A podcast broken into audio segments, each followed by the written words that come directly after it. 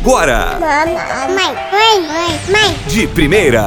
Oiê, seja bem-vinda a mais um episódio do podcast Mãe de Primeira, em parceria com a rádio número 1 um do Brasil, Ziu, Ziu. Essa semana, uma amiga que acabou de ganhar neném me ligou e a gente bateu um papo super legal sobre as delícias e os sururus da maternidade. Ser mãe é uma benção, né? Mas tá longe de ser fácil. É uma mudança danada na vida da gente. E aí, ela soltou a pérola: neném não nasce com bula.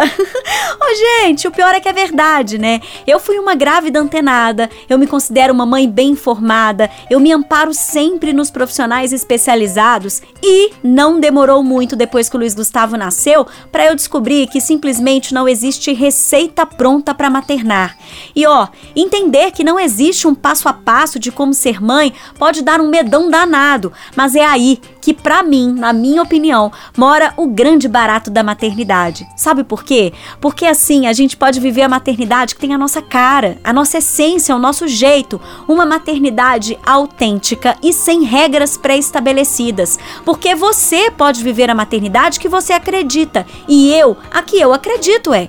Se eu escolhi colocar o Gugu para dormir no bercinho dentro do meu quarto desde o primeiro dia de vida dele, para você simplesmente fazer a cama compartilhada pode ser melhor, porque não existe certo e errado na maternidade, que é vivida com amor e sabedoria. Sabedoria, gente, porque para tomar a melhor decisão para você e para sua família, você precisa conhecer todas as opções e os prós e contras de cada uma. Olha só, para escolher colocar o Gu para dormir no mini berço dentro do meu quarto, eu ponderei o meu sono, que é pesado, o cansaço de levantar sei lá quantas vezes toda madrugada para ir lá no quartinho dele dar de mamar. Eu sabia das opções de berço convencional, de cama montessoriana, sei lá, da cama compartilhada, enfim. Eu levantei todas as opções que eu tinha e tomei uma decisão consciente, a melhor para minha família. Mas ó, tá tudo bem se no meio do caminho você identificar que novas opções são mais interessantes. Não se prenda, não. De qualquer maneira, a informação é o caminho.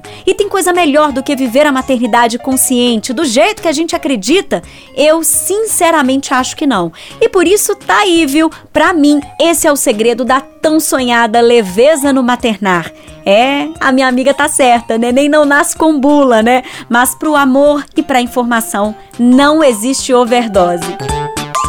Quer mais dicas? Acesse e se inscreva em youtube.com barra mãe de primeira. Para bater um papo já sabe, arroba mãe de 1A no Instagram.